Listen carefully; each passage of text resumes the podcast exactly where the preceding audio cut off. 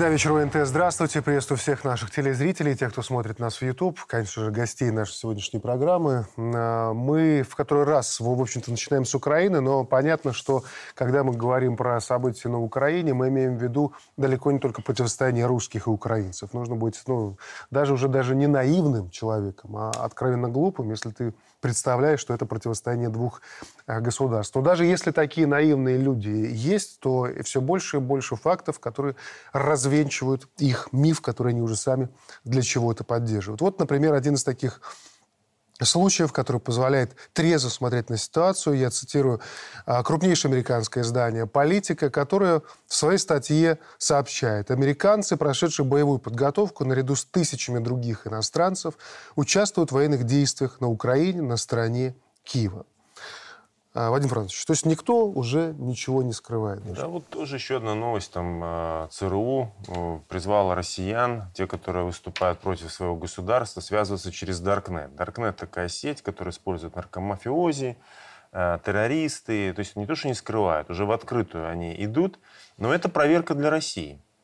Вот они смотрят, где, красные, где красная черта. Вот они пока определили, что, допустим, появление их авиации с их пилотами, их ракетных комплексов, с их обслугой открыто, это как бы красная черта.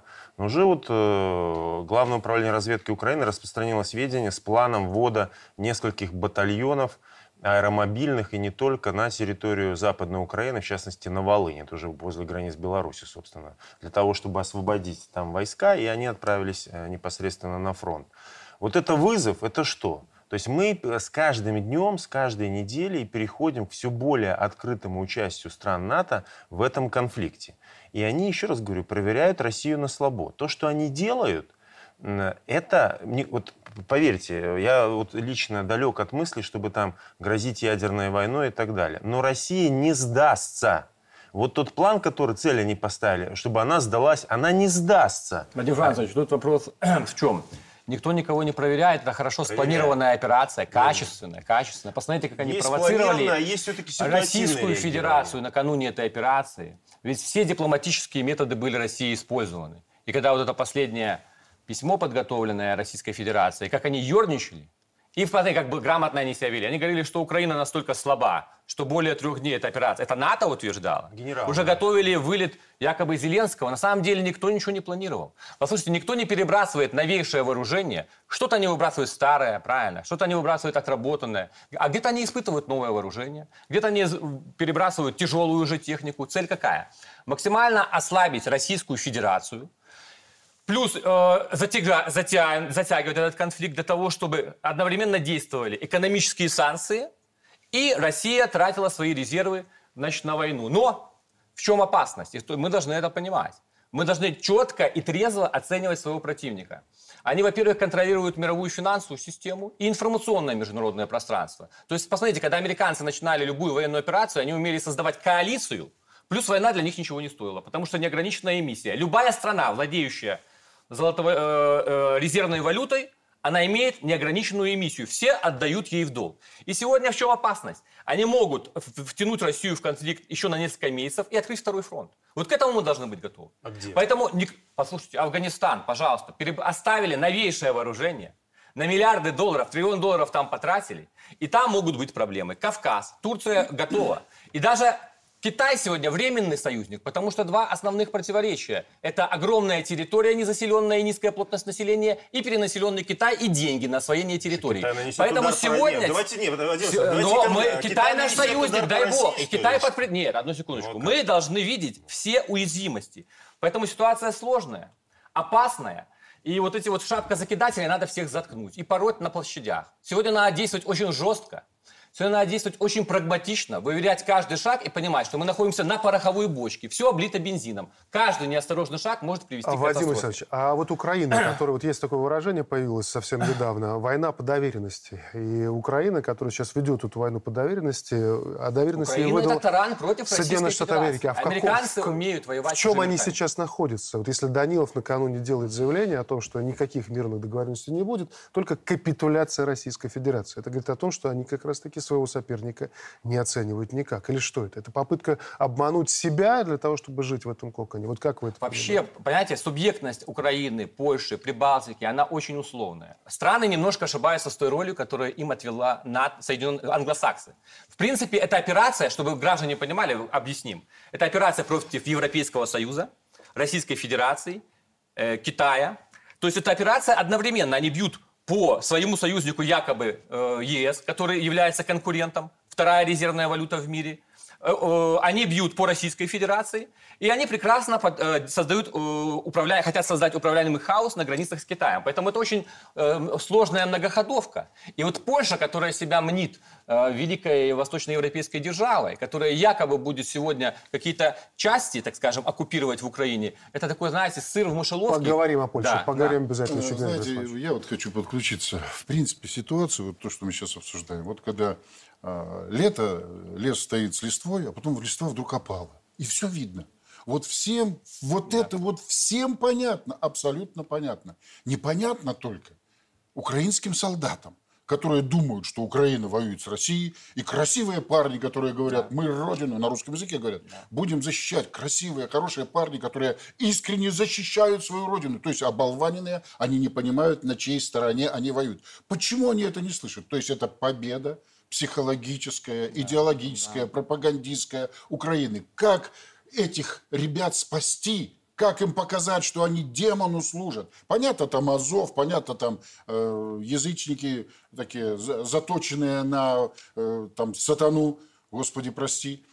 Но все население, которое тоже оказывает посильное сопротивление, за исключением тех, которых уже освободили, они прозрели, они видели, кто стреляет по им домам и так далее, и так далее. Вот это ведь важно сейчас. Понимание, общественное мнение важно, в том числе мировое. А то, что происходит в мире, все понятно. Ну, картинку так. миру неплохую предлагают. А миру Джоли предлагают картинку кошмару, картинку именно э, там расчеловечивания России, идет фашизм в сторону, ну, то есть идет просто конкретное э, уничтожение русского народа. Ну, скажем так, русского. Белорусский там как бы тоже заодно. И украинский заодно. Это ничего, интересует территории, не интересует. А, поэтому а, вот это сознание того, что происходит, ведь как человек совершает поступки или исходя из духовного, душевного порыва, и он способен на много, либо когда ему хорошо платят. И тогда он возбуждает в себе тоже и душевный Геннадий порыв, либо деньги. Здесь, понятно, верхушку покупают. Она куплена, у нее свои интересы прагматичные абсолютно. Но низы оболванены, они ничего с этого не имеют, кроме горя. Как вот сделать так? Как победить информационно? Сейчас, Мы да. проиграли, и надо это да, понимать. Да. И надо сейчас туда впихивать огромные средства именно в информационное обеспечение. Вот я как раз об этом и спрашивал. Не случайно про Анджелину Джоли. И, может быть, кто-то из зрителей сказал, ну, подумал, нашел о чем спрашивать, когда происходят такие события на самой Украине. Но Украина за последние годы очень сильно поднаторела в информационной войне, то, что называется сейчас, но при поддержке западной пропагандистской машины их вообще остановить сегодня невозможно. По крайней мере, очень трудно. И многие говорят о том, что приезд Анджелины Джоли накануне очередной годовщины одесской трагедии тоже был не случайно. То есть это был отвлекающий маневр.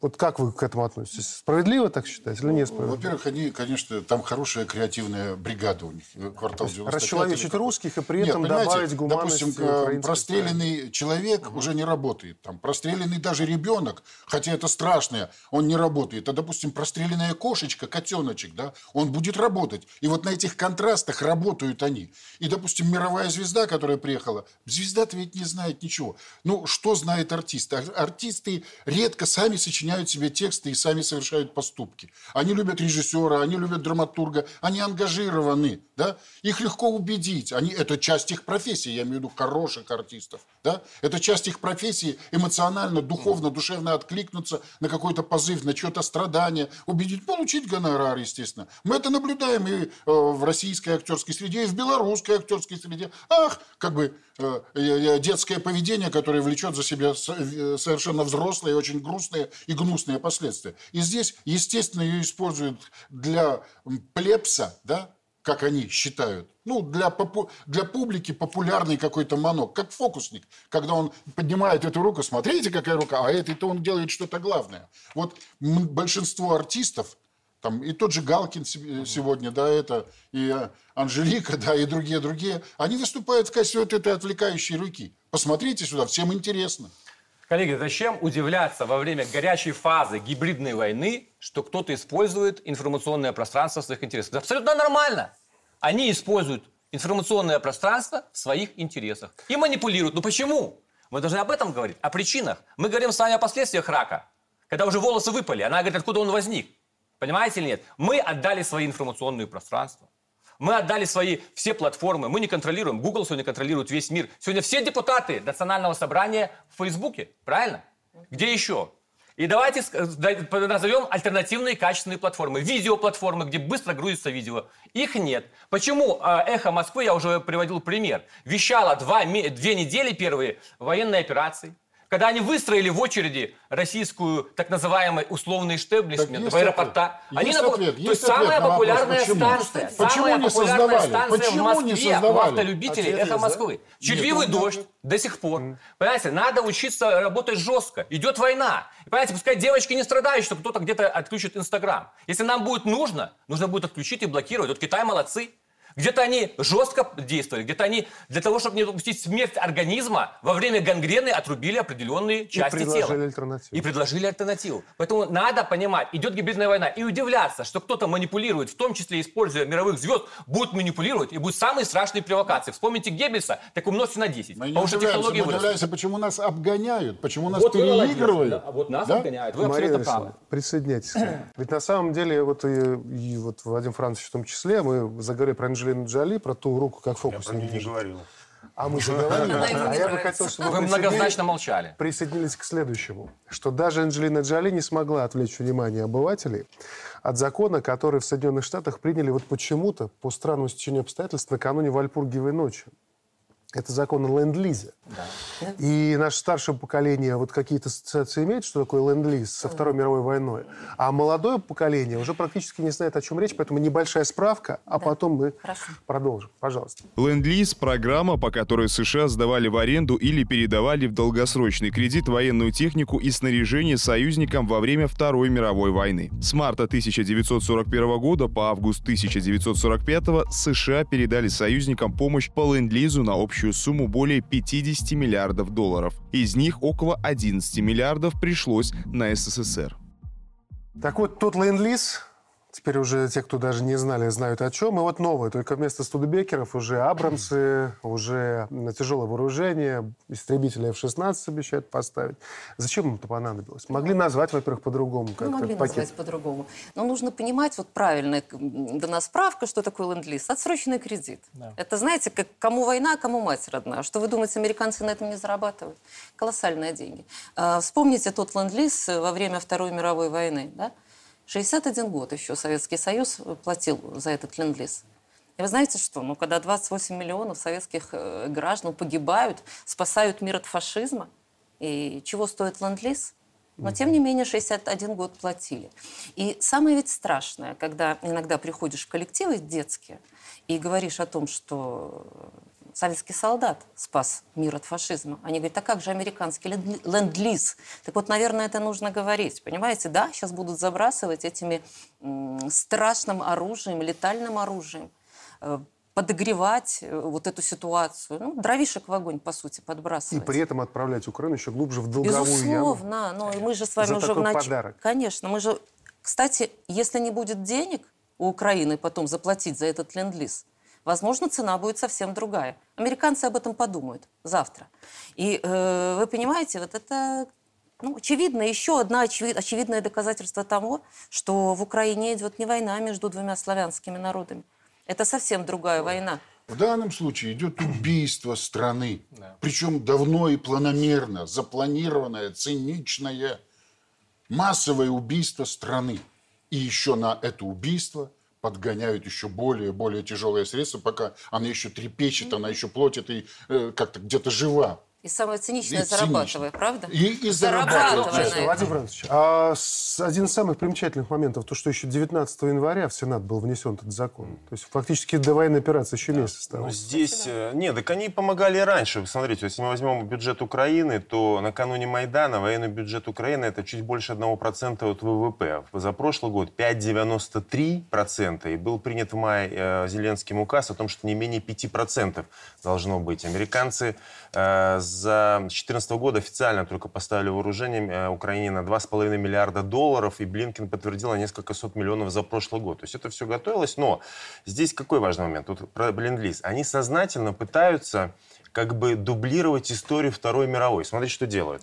Причем тогда была трагедия, но я сейчас не могу сказать, что фарс, но выглядит это с их стороны действительно как дешевый пиар и фарс. В Рамштайне антипутинская Вспоминаем, какая была коалиция. Обороны, да. Ленд-лиз там, ленд-лиз здесь. Они специально пытаются зеркались, но реально выставляют... Они пытаются говорить, что они борцы с нацизмом. Сейчас как бы идет борьба за тот, кто подлинно борется за нацизм, но с их стороны это выглядит крайне комично.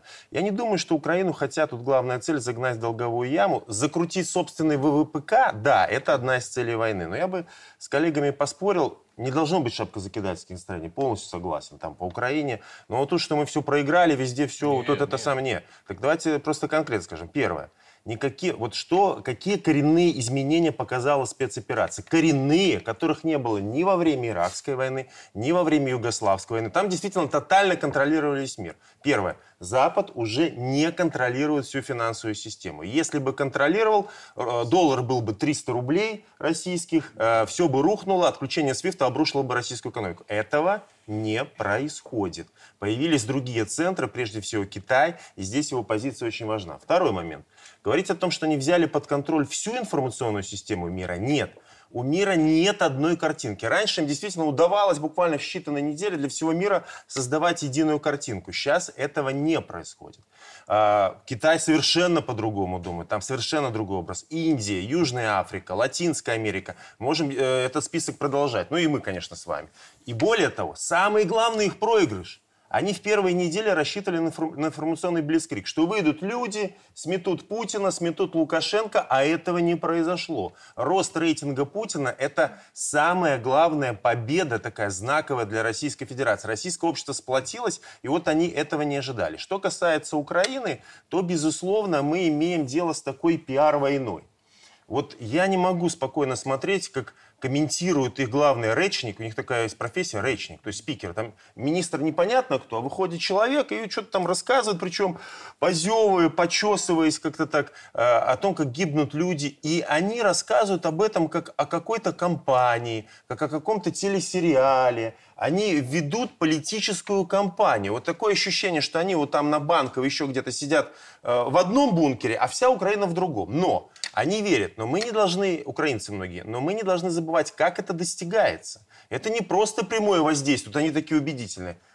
Жесточайшие репрессии на Украине да, идут. Да, да. Если ты, не дай бог, вы представляете, по Одессе, Николаеву сейчас идут облавы. По квартирам ходят. По квартирам. Зайд ходят в квартиру, покажи телефон. Если ты не на тот телеграм-канал подписан, тебя могут арестовать. Люди пропадают сотнями, может быть, уже тысячами, но сотни подтвержденных фактов. Это когда мы говорим, каким образом завоевывается вот это информационное господство. Да, а параллельно на следующий день они очередной раз показывают, как да. постарел Зеленский за это время. Да. Как он за родину переживает и какие Слушайте, ну вот не брит, ну вот смотрите, давайте скажем зрителям, не бритость, ходка такой, да? Ну что, у Жукова было э, ми, э, больше времени, да. чем у Зеленского? Или там э, у любых генералов, понимаете, Паулис перестал бриться только когда сидел в подвале этого гастронома, и то. Вот он, а этот сидит не бритый. Ну, люди, поймите, это же пиар-ход. У президента спокойно 10-15 минут он побреется. Но надо быть небритым, создавать образ. Вот эта форма, э, кепочка Арахами, вот эта вся военка, которую они одевают, это продуманные образы.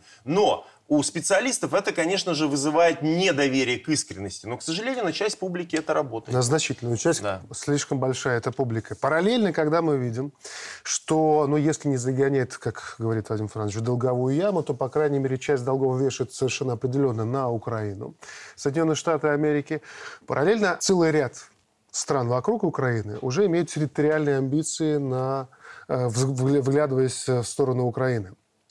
Польша в первую очередь, и один из самых информированных людей в мире, который есть сегодня, глава службы внешней разведки России Сергей Нарышкин на днях сделал такое заявление. США и Варшава прорабатывают планы установления контроля Польши над ее историческими владениями на Западной Украине путем ввода военного контингента в западные области Украины, якобы для защиты их от России. Насколько реалистичен сценарий? В чем здесь основная проблема? Еще раз говорю, Польша обманывается в том, что это шир в э, сыр в мышеловке для Польши. То есть есть такая известная полевая песенка э, солдат Польши, которые напевают, которые рассказывают, что Гродно, Брест, Вильнюс и Львов – это территория, э, значит, Польской республики, Речи Посполитой. Это у них в мечтах, э, так сказать, американцы играют на вот этих имперских амбициях Варшавы. Я еще 7 лет назад в вашем эфире неоднократно, кстати, на разных каналах говорил о том, что э, американцы разыгрывают такую карту. Они усиливают Польшу в противовес Германии – в Евросоюзе с целью, первое, создать э, центробежные силы, потому что когда ты играешь на противоречиях, тебе легче управлять регионом. Второе, формирует ударную силу против России. То есть Прибалтика сегодня зовет дивизии, Польша накачали отличным вооружением, создали отличные дороги для переброски войск. И в чем вопрос? Им сегодня пообещали приз за то, что они будут уничтожать собственное население. Но если они думают, что это для них шанс Э, так скажем, реализовать свои территориальные амбиции, Варшава не понимает другого, что это первая столица в Европе под ударом. Но в чем наша ошибка? И чего мы должны уйти? Еще два года говорю о том, что пока в Вашингтоне и в Лондоне не будет мирных демонстраций, которые будут требовать остановить войну в Европе, нас, об нас будут вытирать ноги. В Сегодня наша? в чем ошибка? Мы все время э, мы воюем на собственном континенте. Германия должна быть нашим союзником, понимаете? Если бы мы объединили технологии Германии, российскую территорию, то это было бы мощнейшее. Вот как говорил Путин в свое время, от Лиссабона до Владивостока. Мы не можем европейским политикам объяснить, что им выгоден союз на евразийском континенте. А мы сегодня, Великобритания, мы с вами виделись, я говорил вам, когда Великобритания выходила из Брекзит, что это подготовка к военной операции в Европе. Не просто так Великобритания вышла, это англосаксонская операция. Вот англосаксы, Великобритания, и Соединенные Штаты Америки. Поэтому в Европе готовится война, мы должны это понимать. И если в Евро- Европейский Союз наивно полагает, что они являются игроком, то сегодня ими играют. Сегодня они бьют по собственной экономике, сегодня они прострелили себе одну ногу, целятся в другую. И задача сегодня завертеть сначала с небольших, опять же, локальных операций. Вот Польша двинет туда, где-то, значит, на запад Украины, какие-то начнут осваивать территории. Тут конфликт уже начинается НАТО и России. Кто-то отвесил, и началась отбойна. Их задача не втянуться в этот конфликт, не использовать, э, в первую очередь, стратегическое ядерное вооружение. Они даже не против тактического ядерного. Если на территории Европы немного, так скажем, э, друг друга накроем мы этими вот, так скажем, облаками ядерной пыли, но тактическое, не стратегическое, они постоят в сторонке. Надо понимать, что сегодня ситуация идет счет на недели. Понимаете? И если сегодня Россия, как в свое время Хрущев, Хотя Хрущев отвечал на их операцию, ведь э, все говорят, когда говорят о Карибском кризисе, все говорят о том, что началось в Кубе. Нет, началось в Турции.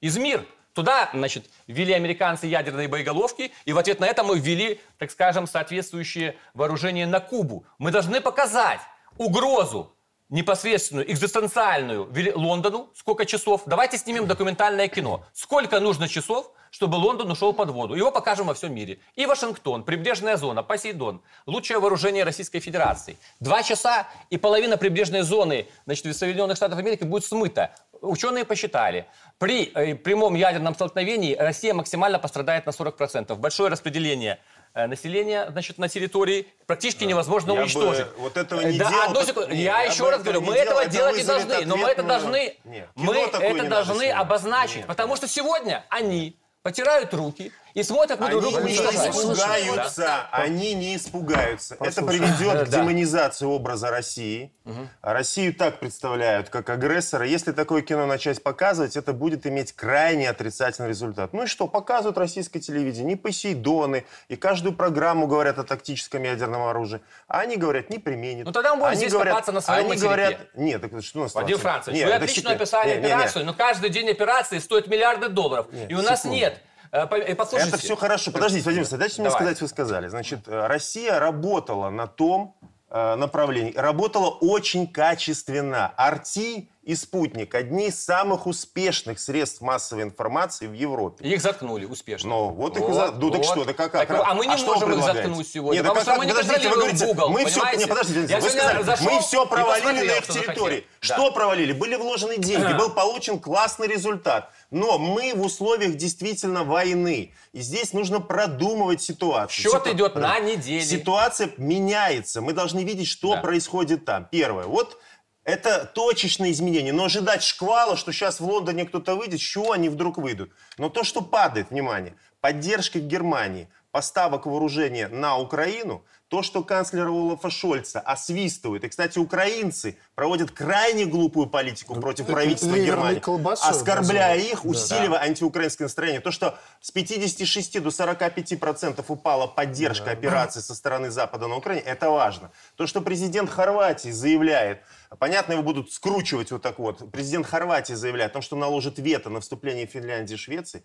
Та жесткая позиция, которую проводит Орбан и конфликт между Будапештом и Киевом, это очень важные сигналы. Но ожидать, что при том 70 лет они полностью контролируют план Маршала, НАТО, Европейский Союз. Кстати, американцы были э, против выхода Британии из Европейского Союза. Они поддерживают э, вот это все под своим контролем. И мы тут за считанные годы, тем более месяцы, недели, все это изменим? Нет. Еще раз нужно подчеркнуть, специальная военная операция – это переломный факт в истории. Последствия его будут э, длиться месяцами, с годами. Но с чем я с Вадимом Александровичем соглашусь, счет идет на неделю. Россия избрала тактику, мы ее уважаем, ее называют джентльменской, война с одной связанной рукой, военно-гуманитарная да. операция.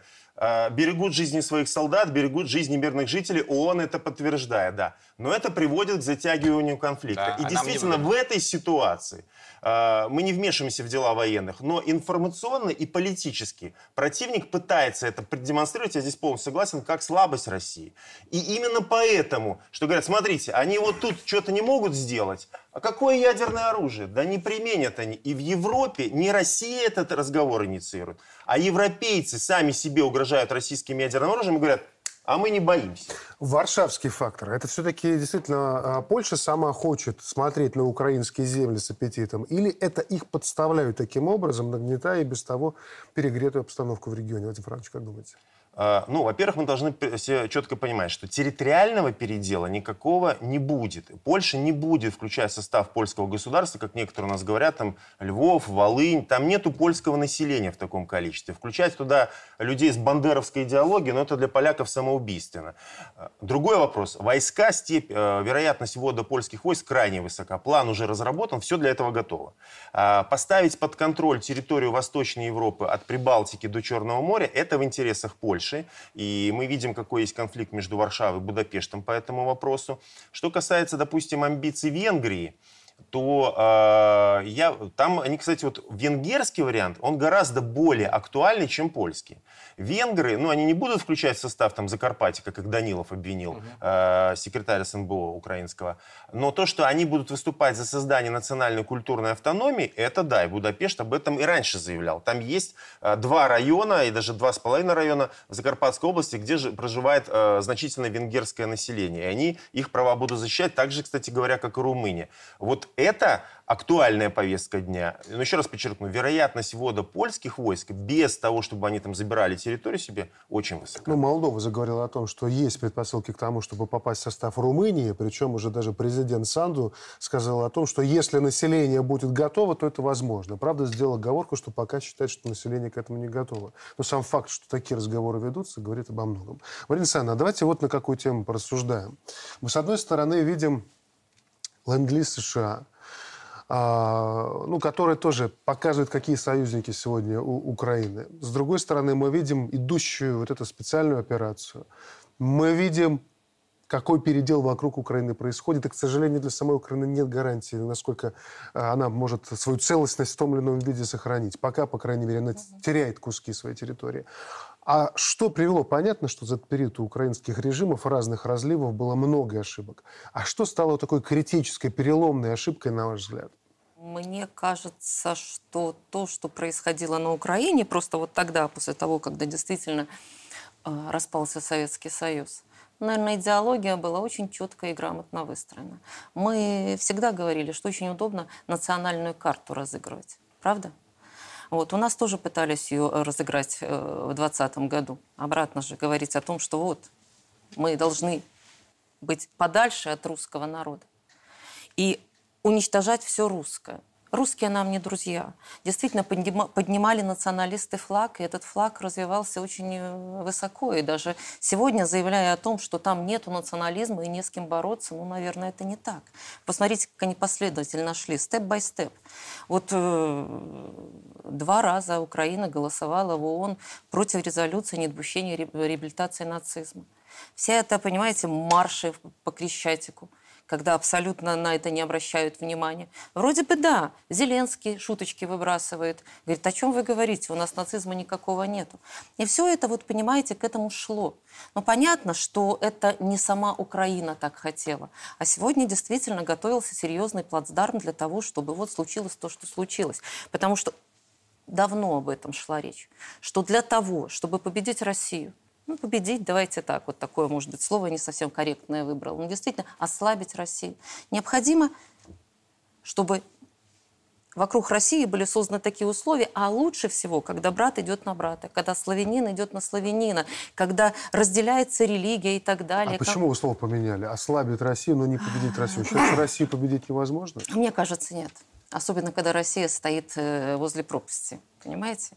Э, история так показывает, что Россия – это сильный народ, мощный народ. И что когда русскому человеку тяжело, он мобилизуется настолько, вся история показывает это. Но если возвращаться к Украине все-таки, я понятно, что задают вопрос с попыткой понять нам, да, вот какие те мины, на которые наступила Украина. Почему Джордж Сорос, в какой момент он произнес эту свою уже фундаментальную фразу, что Украина мой лучший проект. То есть когда он увидел что-то, эту конфигурацию, которая позволила ему сказать, все, дело сделано. Вы помните, по-моему, на территории СНГ Александр Григорьевич Лукашенко первый, кто изгнал Сороса. Да. С нашей территории. Года, да. Да? И как все сразу возвопили, как он демон, а, ату его, ату. Беларусь имеет самый богатый опыт борьбы с санкциями. Да. У нас самая большая история, самый большой опыт в этом смысле. Э, как мы выживали, но то, что Сороса надо было давно всем придушить и отправить во свояси. Почему это сделала Беларусь? Потому что, ну как, э, хорошо сработали спецслужбы, решительность нашего политического лидера – это все вместе. Но потом э, есть такое ощущение, что немножко успокоились, да? Успокоились немножко и проворонили внешний контур, интернет-платформы, влияние вот это информационное, э, именно цифровое влияние, потому что, допустим, современное э, медийное пространство, цифровое, оно не такое, как раньше. Раньше человек слушал, видел, да, ну, а теперь он реагирует, теперь он сам участник этого пространства. И его трансформируют и он отвлекается, ему могут лайк поставить индивидуальный, и на это настроено все. И поэтому вот индивидуальная поддержка человека в веке, э, где царит одиночество, крайне важно человеку ощутить, что он э, кем-то понимаем, кто-то разделяет его интересы, вступить в какую-то группу людей, э, ну, скворечники, как там да. говорили, или что, что угодно другое. И вот этим воспользовались. А мы это упустили точно так же, как коммунистическая партия в свое время очень хорошо знала, куда двигаются массы, но не очень хорошо знала, о чем думает человек, движущийся в этой массе. Вот это было немножко подупущено. И это было ну, ключевым моментом э, в разрушении этой системы. Ну, там еще были другие. Но так вот, и современное пространство, и идеологический подход, и информационный подход к человеку должен носить индивидуальный современный передовой характер, учитывая его страсти, его предпочтения, его индивидуальность, его личность, и возрастную, и гендерную, и, э, и, и прочую, прочую другую. Мы опять пытаемся массово воздействовать на сознание. Это не исключено, но все-таки индивидуальный подход частный. Вот к этому внимательно относиться. И если мы знаем, что на э, информационное обеспечение пропагандистское на Украине, да вообще во всем мире, вероятно, примерно до 140 миллионов долларов в день уходит, да, Вадим Францович, ну, так, в курсе, да, то у нас сколько? По 2-5 миллионов да. уходит уходят на создание mm-hmm. того, чтобы вот наша программа там не продвигалась, например, в интернете, на пессимизацию. Да. Миллионы долларов. Вопрос, сколько у нас? Да? Да, я понимаю бюджеты, допустим, военной Соединенных Штатов Америки и Российской Федерации, там во сколько они, в 10 раз меньше, да? Вот. то информационный По сравнению с этими суммами, это просто уровень арифметической погрешности. Так нет, но это же тоже вопрос. надо понимать. Ненадолго прервемся, после чего продолжим разговор. Оставайтесь на ВНТ.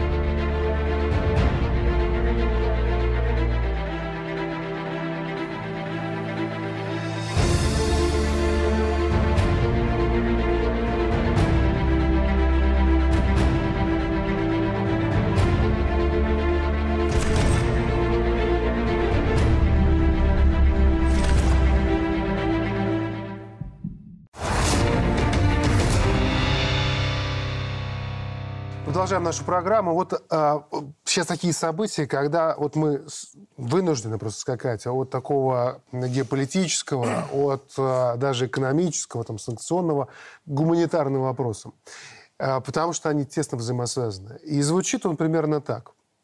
Возможно, несмотря на все заявления, которые делают сейчас украинские политики, какая-то конфигурация мирных переговоров произойдет, и этот мир будет достигнут там, через месяц, через два, через год, через 5, через 10, ну, когда-то произойдет. Но вот вражда между славянами, говорят эти люди, будет продолжаться веками. Я не согласен, что веками.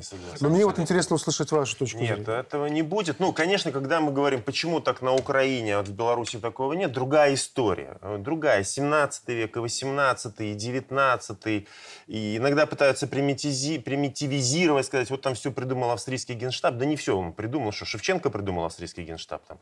Конечно, пытаю, враг пытается воспользоваться ситуацией, враг пытается воспользоваться положением дел. А, но другое государство все-таки, другой менталитет.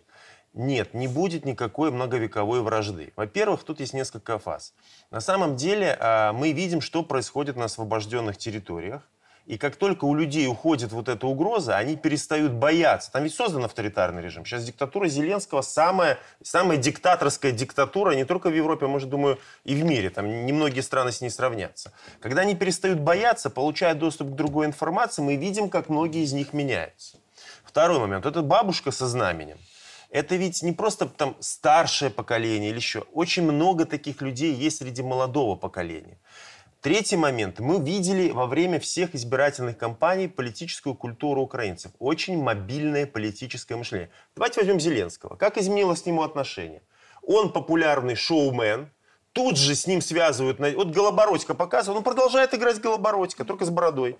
Значит, э, Голоборо... они голосуют за Голобородько. Он обещает язык, мир, все будет нормально. Затем его рейтинг резко рушится. В 2019 году избирают, уже 2021 год, рейтинг рушится, его, его партии. Затем на фоне этого конфликта он растет, и украинцы привыкли жить на таких американских горках, идеологических, политических, любых других. Посмотрите, как военнопленные отвечают на вопросы. Вот они как бы ушли во внутреннюю миграцию. Русскоязычный человек из Николаева и спрашивает, а вот как Бандера? Говорит, так я его не считаю героем. Но он провозглашен, улицы названы в его честь. Они как бы уходят от этого. Они разделяют Украину официальную, Украину правительственную и себя.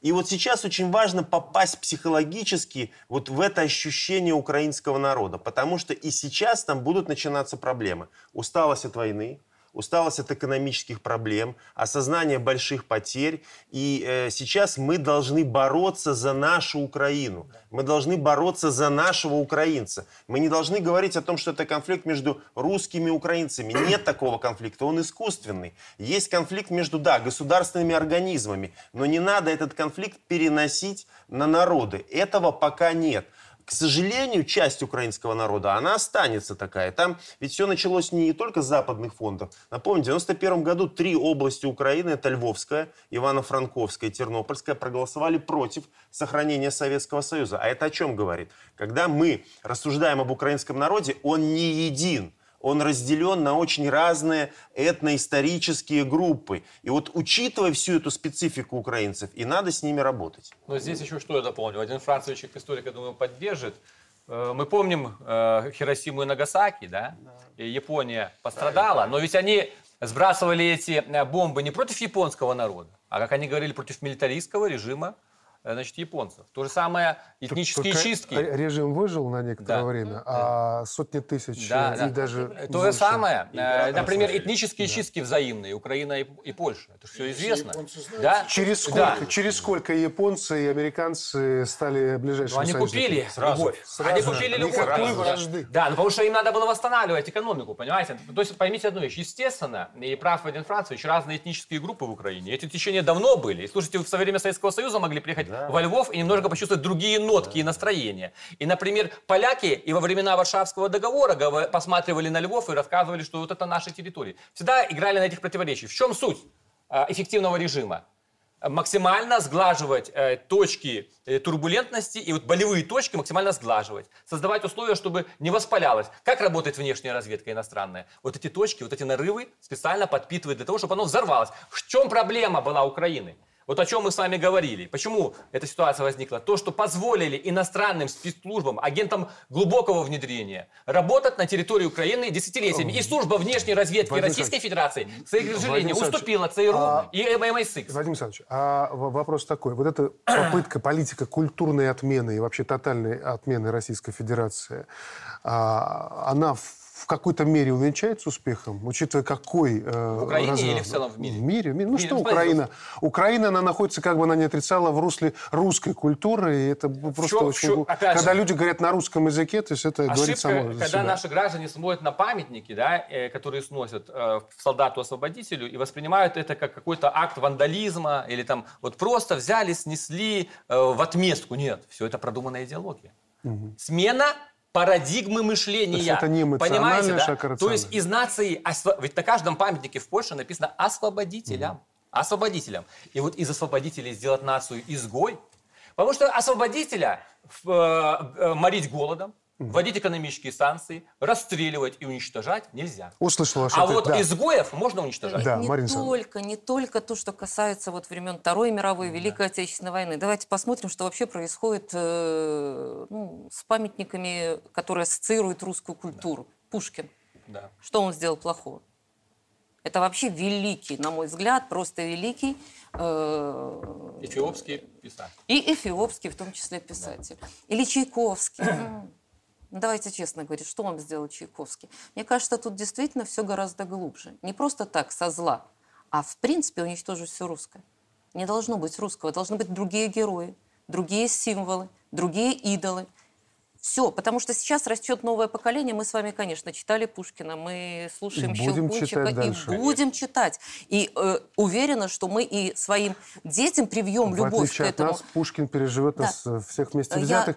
Я... А, Майсана, вот польский вице-премьер Петр Глинский четко сказал, русская культура должна исчезнуть из общественного да, пространства. Да, он четко об этом сказал. Исчезнуть. А ну, ему сказано, она сильна, лает, лает на слона. Но дело в том, что культура русская настолько мощная всеобъемлющая. Да. И она живет даже в тех, э, в некоторых поколениях иммигрантов, которые там в Канаде, в Америке, в Аргентине, где-нибудь. Она сильна, она выпирает все равно. Другое дело, что проблема на земном шаре вообще с культурой, и вообще с литературой, и вообще с классической музыкой, вообще, потому что все уходят в маленькие форматы, в пустышки, в легкость, такой э чипа-чипс и фастфуд такой э, культурологический, да. Вот в этом проблема. А в том, что русская культура останется, да, она вечная. Причем парадокс в Соединенных Штатах только-только для себя Достоевского стали открывать. Ну, Говорят, да. появились новые переводы, которые не стали сокращать, оптимизировать. А что касается славян... И они по-новому посмотрели на русскую Смотрите, культуру. ведь мы знаем фольклор, ну, который в анекдотах выражается. Да?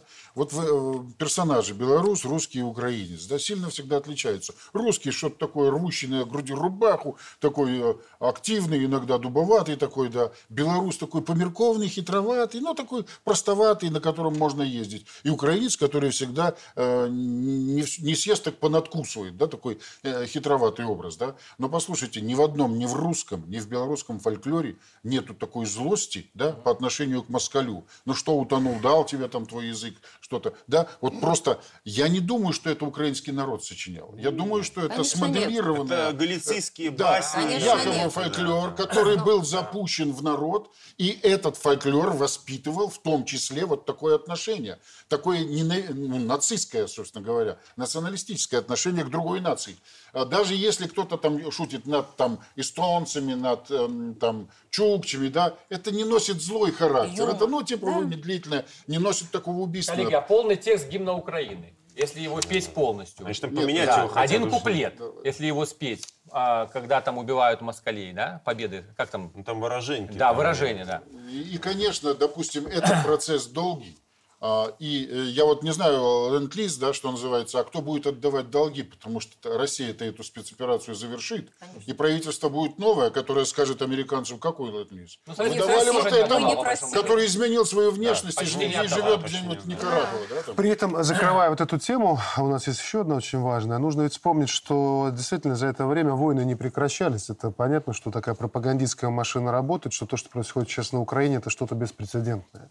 Только к концу след... прошлого прошлого года в Йемене погибло 377 тысяч человек, сейчас уже больше. Число погибших в Афганистане не меньше 176 тысяч. Никто не отменял ни американскую, ни французскую, ни британскую культуру и даже не предлагал это сделать. Самый знаменитый ответ Мадлен Олбрайт, госсекретаря США, когда у нее спросили, а что делать с пятью сотнями тысяч э, убитых детей в Ираке, она ответила, что это был очень тяжелый выбор, но оно того стоило. Никто тогда не призвал за такие слова отменить американскую культуру. Хотя вся история Америки, в общем-то, вот на подобных примерах строится. А, я бы хотел все-таки перейти к теме предстоящего празднования а, Дня Победы.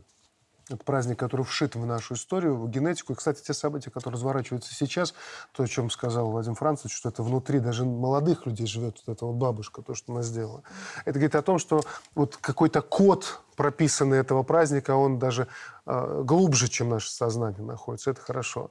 И невольно вспоминаешь, когда вот этот снос памятников, попытка отменять улицы, отменять культуры, слова, которые приписывают Жукову, в общем-то, особо нет сомнений, что он эти слова произносил после взятия Берлина в 1945 году Рокоссовскому, когда сказал про европейцев, что мы их освободили, и они нам этого никогда не простят.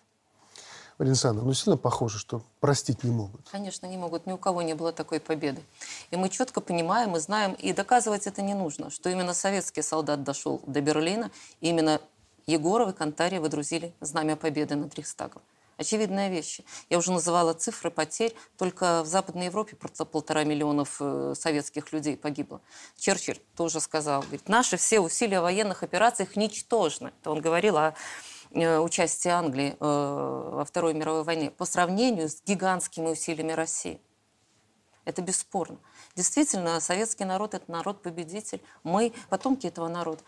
И вы знаете, это не уничтожить. И, конечно, мы это знамя победы будем очень крепко держать в своих руках. И передадим молодежи. Мы для этого должны сделать все, без всякого пафоса я сейчас говорю, просто все. Для того, чтобы точно так же они взяли его в руки, гордо смотрели, вот как эта бабушка, в глаза тем, кто выступает против этого. Ну, это наша задача. И ничего у них не получится. Вот абсолютно я в этом уверена, потому что, ну, есть Бог, есть добро, есть зло добро всегда побеждает. Мы сегодня вот однозначно на стороне добра. Я думаю, что все у нас, все у нас будет хорошо. Знаете, там же ведь не, не одна бабушка, просто это не образ такой бабушка, был яркий. Безусловно, он, он а такой... знаете почему? А знаете почему? Он не смог ее ударить. Там. Потому что Слава там есть Богу, кадры, когда подростки с этими же вот необандеровцами вступают в стычки и их просто избивают. Есть кадры, когда с 2014 года молодые ребята выходили с красным знаменем или с георгиевскими ленточками, на них набрасывали. Возьмите наших братьев белорусов Кононовича, которые там сейчас томятся в заключении. То есть это действительно поколенческие вещи. И почему? Почему это происходит? Первое. Никогда нашему народу не был брошен такой вызов, как тогда. Нас хотели стереть. Фактически сейчас, спустя 80 лет, нам брошен такой же вызов. Мы должны прямо говорить, что сейчас европейцы, Запад, хотят... Что такое культура отмены? Культура отмены русских, культура отмены белорусов. Культура. Да, они говорят, культура, это бескультурье, да? Это попытка окончательного решения русского, включая да. белорусского, украинского вопроса. Это сейчас вызов нашей самоидентичности. Вот я когда-то давно э, с одним венгерским послом разговаривал, я спрашиваю, э, вот он спрашивает, что вот не нравится вам в Беларуси? Он сказал, не права человека первое. Нет, это потом. Он сказал, а что вы такое внимание большое уделяете Второй мировой Аминь. войне? Ну, конечно, я понимаю, почему Венгрия не уделяет, конечно. которая до последнего воевала вместе конечно. с нацистами, которые, мы знаем, как Мадьяроси зарекомендовали э, во время оккупационного режима, и мы Люди, которые, наши предки спасали евреев, сражались в партизанских отрядах, освобождали Европу. Нужно прямо сказать, Черчилль хорошо понимал, когда сейчас Зеленского сравнивают с Черчиллем, ну это просто вот эти все какие-то неуемные, фарсоподобные попытки найти какие-то аналогии в истории, которые неуместны вообще тут даже близко. Черчилль прекрасно понимал, что не было силы в мире, которая бы эту отточенную машину гитлеровскую могла остановить. И это сделал единый советский народ. И сейчас мы, а, оглядываясь на это наше прошлое, мы фактически в каком-то смысле да, на информационном поле, экономическом, политическом, наши русские братья на военном повторяем подвиг наших предков. Мы боремся за эту память. Мы ведем сейчас борьбу за нашу победу, но за, ведя борьбу за нашу победу, ведем борьбу и за наше будущее. Да. Коллеги, самое главное, понимаете, мы предлагали всегда позитивную повестку. Вообще Европейский Союз возник во многом благодаря тому, что мы позволили объединиться и Германии. Это наша была добрая воля. Мы могли бы до сих пор оттуда уводить военную технику, и они бы нам платили. Мы э, на текущий момент предлагали, буквально несколько десятилетий назад Путин предлагал, от Владивостока до Лиссабона, единая Европа, мир – процветающая Европа. Но кому-то за океаном не хотелось такого конкурента геополитического иметь. И вот поэтому, когда мы сегодня с вами говорим об идеологии, о сохранении исторической памяти, мы говорим о том, что мы предотвращаем экзистенциальную угрозу существования нашего э, вообще пространства. То есть нас уничтожат без этой памяти. Это абсолютно необходимость. Это не то, что мы делаем э, как какой-то э, ритуал, да? Это не ритуал это то, что нам, это э, то, что должно быть заложено в ДНК наших потомков для того, чтобы сохранить эту землю, мир и мир на этой земле. 9 мая 2022 года имеет особое цивилизационное именно значение. Это разделительная полоса. Ты здесь с будущим, с настоящей демократией, с настоящими силами добра, либо ты по другую сторону. И эта полоса она и в Украине, она и в Молдове, она в Грузии, она везде. И каждый человек должен для себя выбрать и четко определиться. Я праздную День Победы. Он священный день. И тогда понятно, за кого ты и с кем ты. Или я не праздную. Я э, за коллаборантов, я за силы фашизма, за силы зла. Вот, э, мне кажется, время ясности наступает. Да. Маски все сорваны. И да здравствует 9 мая. Ну, вы знаете, даже в этом бессмертном полку, который он проходит, да, и несут, э, вспоминают наших э, героев. Я вот, мой друг Елена Дропека, вы знаете, ну, это да, тоже да. человек замечательный. Она сыграла Лизу Бричкину, Азори угу. здесь стихи. Вот она интересную вещь, мы вот с ней поделились. Она говорит, послушай, они отменяют бессмертный полк. А я считаю, что мы должны взять и пронести в этом бессмертном полку всех героев, которые воевали с фашизмом. Всех без исключения. Пусть они воевали в Северной Африке, пусть они воевали в Италии, во Франции, в России, в Беларуси, где угодно. Мы должны собрать такой международный, всемирный, бессмертный полк. Они нападают на беззащитные памятники, да? Да. И считают себя воинами, да? Вот на беззащитного воина, на, на святого воина, он приходит там с краном, приезжают, значит, волочат его, получают какое-то удовольствие. Ну, твари просто. Ну, Свидетелей не осталось. История их раздавит. Да. Так было всегда. А, я благодарю вас за участие в нашей программе, за размышления, которыми вы поделились. Напоследок, э, традиционно некоторые выводы. Вообще противостояние на поле боя – это одно, экономическая война, здесь тоже все понятно. Но вот эта попытка отменить народы и культуры заслуживает нашего пристального внимания. Мы должны с этим разобраться границы. Вот я не знаю, понимают ли это те, кто устроили глобальный культурный геноцид, но ведь потомки запомнят эпоху именно этим. Плохо это или хорошо, но нам не оставили шансов на наивность и расслабленность. Нам предстоит научиться открыть и развить в себе то, что не раскрывается в комфортных условиях, а закаляется в испытаниях. Нам это не только русским и белорусам, всем, кто хочет жить своим умом на своей земле. Вот я согласен с нашими гостями. 9 мая – праздник в том числе об этом – День Победы, как наш культурный код, непокоренные защитники Брестской цитадели, сгоревшие жители Хатыни, миллионы солдат, ушедшие с поля боя непобежденными, их подвиги не отменит даже наше беспамятство. Но нам без этой памяти уже не быть. В начале 90-х мы уже предали поколение победителей, и второго раза история славянам не простит. Так что давайте помните, вот это тоже очень важно. Давайте достойно жить С наступающим Днем Победы и счастливо!